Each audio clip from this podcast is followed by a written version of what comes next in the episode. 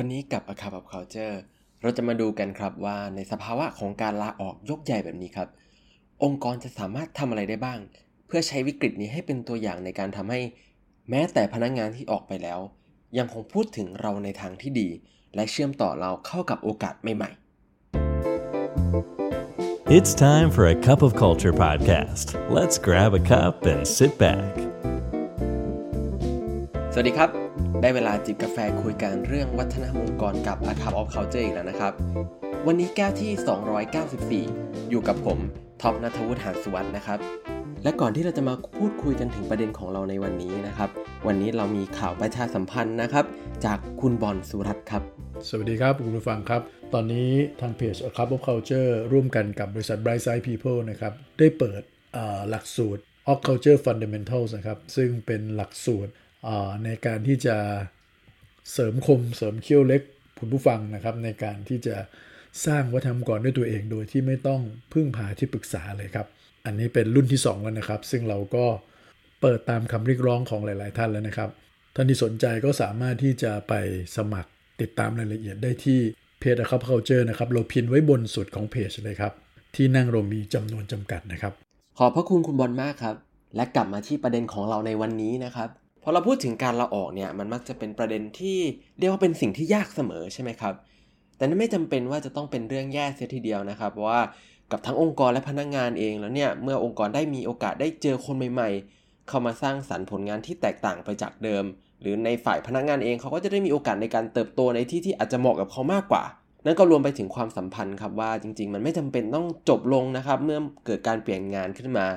โดยเฉพาะในช่วงที่หลาย ๆ คนเนี่ย กำลังพากันเปลี่ยนงานด้วยผลที่แตกต่างกัน หรือช่วงที่ตอนนี้มีชื่อเรียกว่าเป็น the great resignation นะครับดังนั้นในฐานะองค์กรครับนอกเหนือจากการที่เราจะต้องพยายามดึงดูด แล้วก็เก็บเหล่าทาเลนต์ไว้กับองค์กรแล้วนะครับ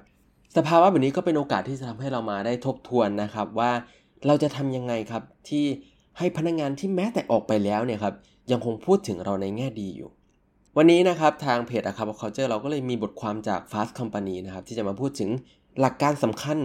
ในการจัดการกับความคาดหวังที่แตกต่างกันของพนักงานในยุคที่เปลี่ยนไป เพื่อให้แม้ว่ามันจะจากกันไปแล้วเนี่ยพนักงานก็ยังคงพูดถึงองค์กรเราในแง่ดีอยู่ โดยที่ใจความสำคัญของประเด็นนี้คือการสร้างความสัมพันธ์ในแบบที่มันดีกับทั้งสองฝ่าย ผ่านการสร้างความตรงไปตรงมาและการให้เกียรติซึ่งกันและกันครับแล้วก็ได้สรุปออกมาเป็น 6 ประเด็นดังต่อไปนี้ครับ อย่างแรกเลยนะครับก็คือเรื่องของความยืดหยุ่นครับยืดหยุ่นก็ต้องยืดหยุ่นทั้งสองฝ่าย ถ้าพนักงานพร้อมที่จะทำงานนอก เวลางานแล้วนะครับเราก็ยินดีที่จะให้ความช่วยเหลือ เวลามีเรื่องเดือดนอกเวลางานนายจ้างเองก็ต้องเช่นกันครับนายจ้างก็ต้องให้ความยืดหยุ่นกับพนักงานในการที่ให้เวลาพัก หรือเวลาจัดการกับธุระส่วนตัวในเวลางานเช่นกัน 2 ก็คือในการวัดประเมินผลเนี่ยครับเราต้องวัดที่ผลงานไม่ใช่รายงานแล้วครับซึ่งมันก็จะเชื่อมโยงกับข้อที่ผ่านมานะครับก็คือเมื่อเราให้การยืดหยุ่นกับพนักงานแล้วเนี่ยการประเมินที่เวลาการทำงานก็ต้องไม่ใช่คำตอบอีกต่อไปครับ แต่ต้องเป็นการประเมินจากผลลัพธ์ที่เกิดขึ้นจากพนักงานครับทั้งในเรื่องของปริมาณงานแล้วก็คุณภาพงาน โดยเราสามารถทำได้โดยการตั้งเป้าหมายชัดๆให้กับทีมครับเพื่อให้ทีมเนี่ยเข้าใจตรงกันถึงความคาดหวังว่าเราต้องการให้มีอะไรเกิดขึ้น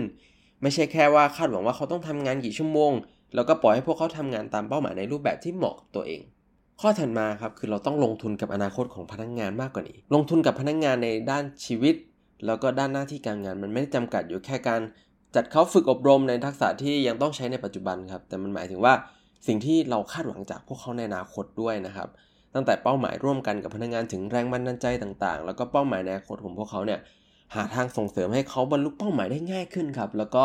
หาทางเชื่อมโยงเป้าหมายเหล่านี้เข้ากับองค์กร มันจะช่วยสร้างความสัมพันธ์กับพนักงานในระยะยาวครับ ไม่ว่าพวกเขาเนี่ยจะอยู่หรือจะไปก็ตาม ข้อ4นะครับสำคัญไม่แพ้กันเลยก็คือเรื่องของความตรงไปตรงมาในด้านของสถานการณ์ทางธุรกิจครับมันไม่ได้หมายความว่าเราต้องแจกแจงทุกรายละเอียดเกี่ยวกับงบการเงินให้พนักงานนะครับแต่มันคือการที่เราต้องอย่าทำให้พนักงานเข้าใจผิดเกี่ยวกับสถานการณ์จริงของบริษัทครับพูดง่ายๆ คือเหมือนอย่าขายฝันนะครับ เพราะในความไม่แน่นอนในธุรกิจเนี่ยมันก็ต้องมีเวลาที่เราอาจจะจำเป็นต้องปลดพนักงานออกครับ ดังนั้นการที่เราคอยสื่อสารสถานการณ์จริงของบริษัทอย่างต่อเนื่องเนี่ยครับจะทำให้ข่าวเนี้ย ข่าวร้ายนี้ไม่กลายเป็นเรื่องใหม่ครับ แล้วดีกว่าที่จะทำให้พนักงานรู้สึกว่าที่ผ่านมาโดนหลอกมาโดยตลอดว่ามันดี ถัดมาก็คือความแฟร์ครับ แฟร์ต้องแฟร์อย่างเสมอต้นเสมอปลายครับ เพราะสุดท้ายแล้วเนี่ยพนักงานทุกคนก็รู้ครับว่าธุรกิจเนี่ยมีไว้เพื่อสร้างผลกำไร ในขณะเดียวกันเราก็ต้องรู้นะครับว่าสำหรับพนักงานแล้วเนี่ยสิ่งที่พวกเขาแคร์ที่สุดไม่ใช่ธุรกิจของเราแน่นอน แต่ก็คือชีวิตของเขาครับทั้งในด้านหน้าที่การงาน ชีวิตครอบครัวชีวิตส่วนตัว และเมื่อทุกฝ่ายเข้าใจตรงครับสิ่งที่สำคัญที่สุดคือ ในระหว่างที่ทั้งองค์กรและคนเนี่ยเดินทางร่วมกัน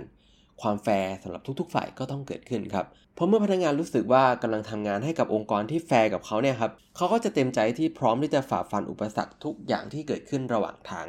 แล้วก็เมื่อสุดปลายทางแล้วเขาก็จะรู้สึกดีกับความสัมพันธ์ที่ผ่านมาครับและข้อสุดท้ายก็คือเรื่องของ performance ครับที่ต้องคุยกันอย่างเปิดเผย ผู้จัดการควรที่จะมีการสื่อสารกับพนักงานอย่างต่อเนื่องครับ เพื่อพูดคุยกันถึง performance ของพวกเขา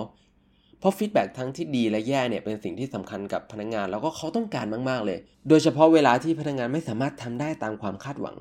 พวกเขาเองก็สมควรที่จะรับโอกาสในการพัฒนาครับ เพื่อสุดท้ายแล้วเนี่ยถ้าเราจำเป็นต้องให้พนักงานออกเพราะเหตุผลว่างานไม่ได้ตามคาดหวัง ตัวพนักงานเองครับเขาจะสามารถที่จะยอมรับถึงเหตุผลนี้ได้ครับ ถ้าเกิดเราแจ้งไว้ก่อนแล้ว อย่างต่อเนื่อง ทั้งหมดก็เป็น 6 ประเด็นที่เราขอหยิบมาพูดในวันนี้นะครับ เหตุผลเพราะว่าเวลาที่ความสัมพันธ์มันจบไม่สวยนะครับ ความคับข้องใจต่างๆ ของพนักงานเนี่ยมักจะเป็นสิ่งที่ส่งผลต่อวิธีที่เขาพูดถึงองค์กรเราต่อหน้าคนอื่น ซึ่งเหตุผลสำคัญของความคับข้องใจเหล่านี้นะครับ ส่วนใหญ่จะเกี่ยวข้องกับทั้ง 6 ประเด็นที่พูดมานี่แหละครับ ซึ่งมันก็คือความผิดหวังครับ ความรู้สึกถูกหักหลังโดยองค์กร และทั้ง 6 ข้อที่พูดมาทั้งหมดครับ คือหลักการสำคัญที่จะช่วยป้องกันให้ความเข้าใจผิดเหล่านี้ไม่เกิดขึ้น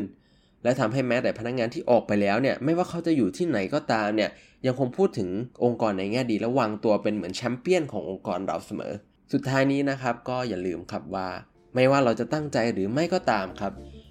วัฒนธรรมองค์กรก็จะเกิดขึ้นอยู่ดี